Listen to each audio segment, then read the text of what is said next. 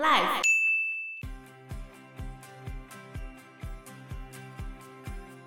树上面的缝隙看，就有一个娃娃可能坏掉，然后或者脏脏的这样看这里。而且你远远看的时候就很可怕，一堆娃娃挂那边，不是就恐怖啊！所以游客常常会觉得被无形的眼睛注视着，而且那个娃娃很多都是被虫子爬。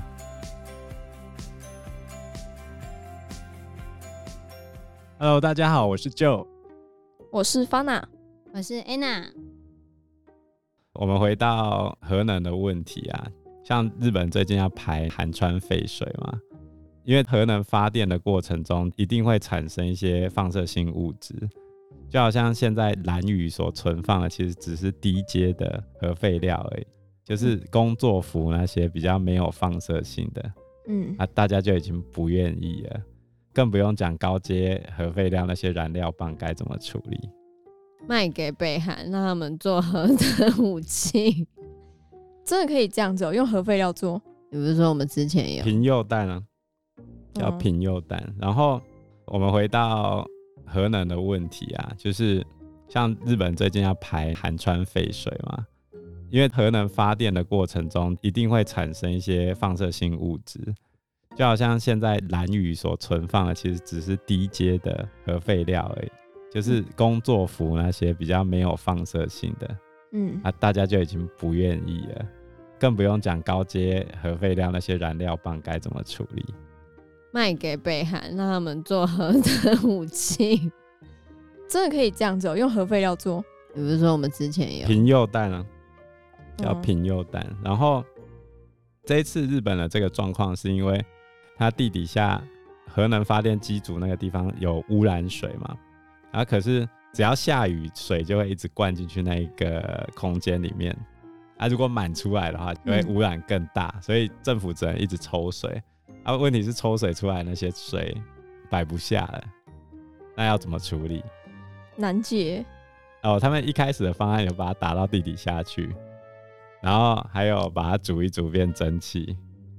煮一煮变蒸汽还可以吧？对啊，煮不完吗？对，真的啊？欸，成本太高，都是成本太高。哦，因为你要一直加热啊，或者是做彻底的过滤方式。问题是他们已经尽量做过过滤，现在就是寒川的没办法处理，然后越来越多，只要下雨就会更多，怎么办呢？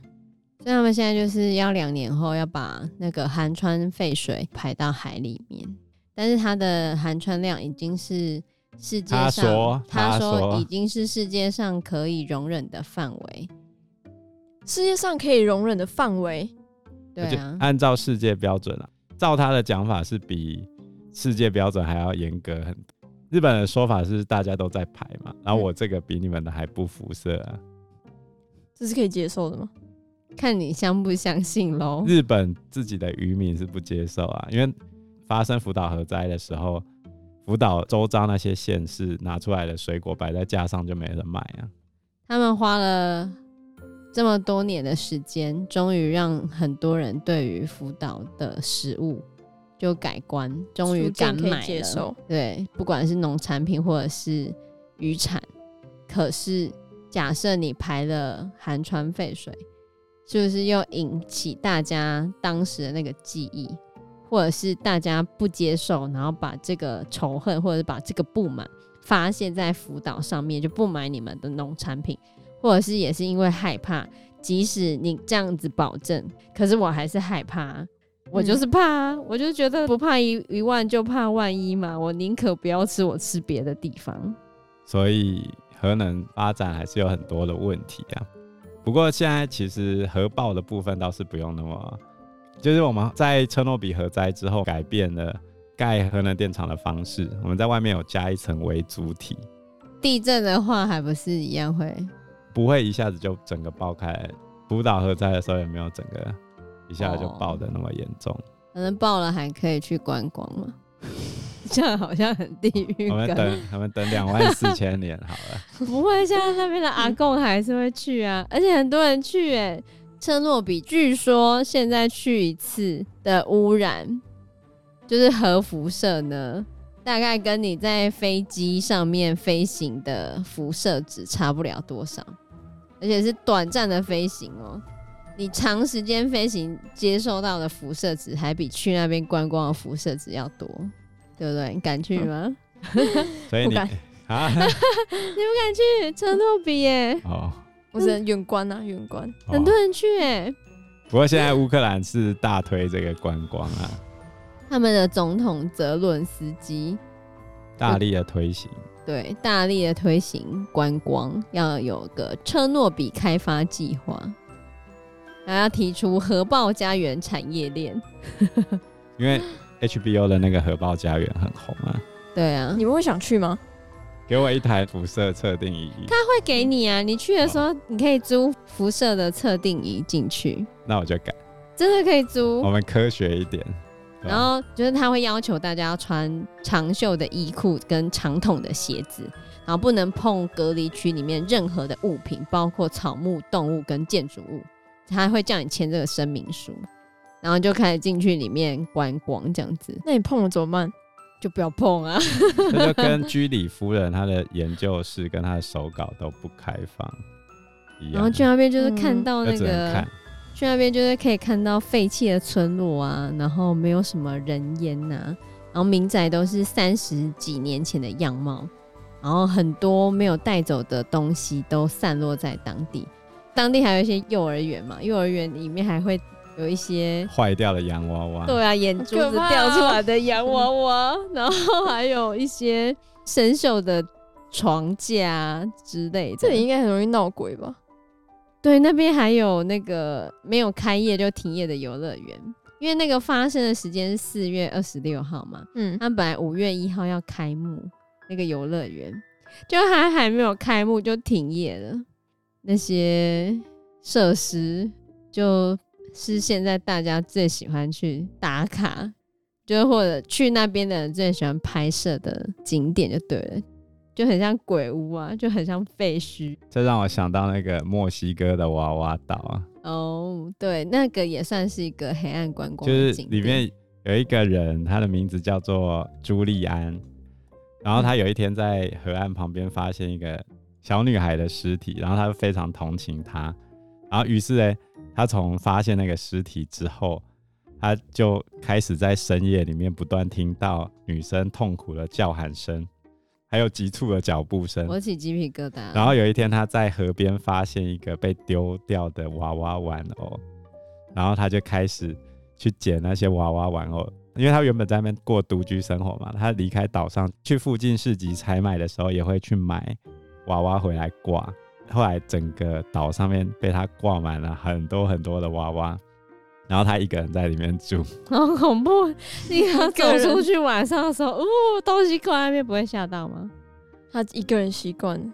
据说在他经历一次感情创伤之后，他就移居到靠近树林的小镇，然后平常种蔬菜、种花这样子，然后再去买。娃娃到岛上去悼念死去的那个女孩，有些报道是讲说这个死掉的女孩从来都不存在，都是朱利安自己想象出来的。对啊，然后有人就觉得朱利安是被某种不知名的力量控制了，但是可怕的事情要来了。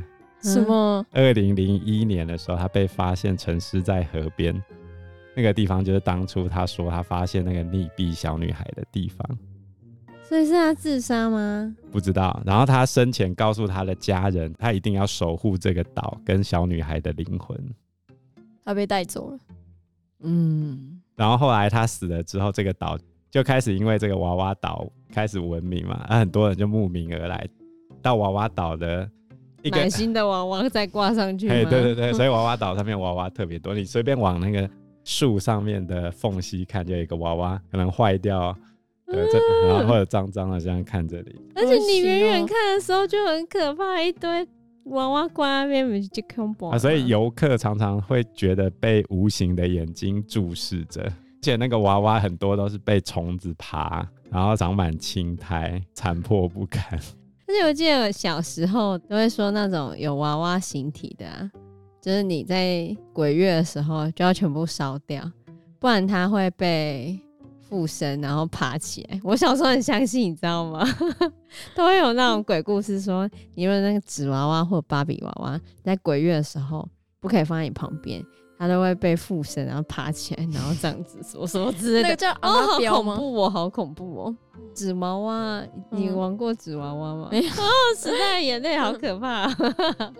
呃，我们介绍了很多种不一样的黑暗观光景点，你会敢去哪一种黑暗观光的景点呢？是集中营，还是核爆家园，还是娃娃岛？娃娃岛吧？为什么？比较敢去的，比较因为这是一个传说的故事啊，我没有人确定到底确切发生什么事情。可是其他两个是真的有发生过很重大事情的地方。我们之后还可以跟各位听众介绍其他的黑暗观光景点。如果各位听众也有类似的观光经验，也欢迎你们跟我们分享哦。